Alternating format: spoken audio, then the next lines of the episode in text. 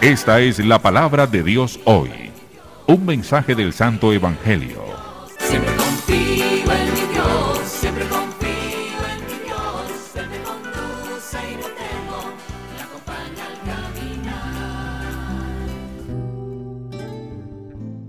Cordial y bendecido saludo, le habla Gustavo Arias Gómez, sacerdote misionero redentorista en Colombia. Hoy es viernes de la 31 primera semana del tiempo litúrgico ordinario. La palabra de Dios hoy, tomada del Evangelio de San Lucas en el capítulo 16, versículos del 1 al 8, nos presenta una cuestión sorprendente a primera vista. Dice el texto de San Lucas, el Señor alabó al administrador injusto porque había obrado astutamente.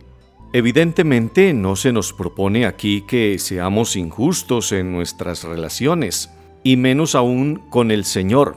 No se trata, por lo tanto, de una alabanza a la estafa que comete el administrador. Lo que Jesús manifiesta con su ejemplo es una queja por la habilidad en solucionar los asuntos de este mundo y la falta de verdadero ingenio por parte de los hijos de la luz en la construcción del reino de Dios.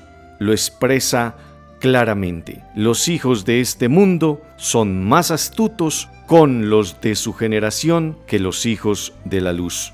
Todo ello nos muestra una vez más que el corazón del ser humano continúa teniendo los misterios, límites y pobrezas de siempre. En la actualidad hablamos de tráfico de influencias, de corrupción, de enriquecimientos indebidos, de falsificación de documentos, todo ello más o menos como en la época de Jesús. Pero la cuestión que todo esto nos plantea es doble.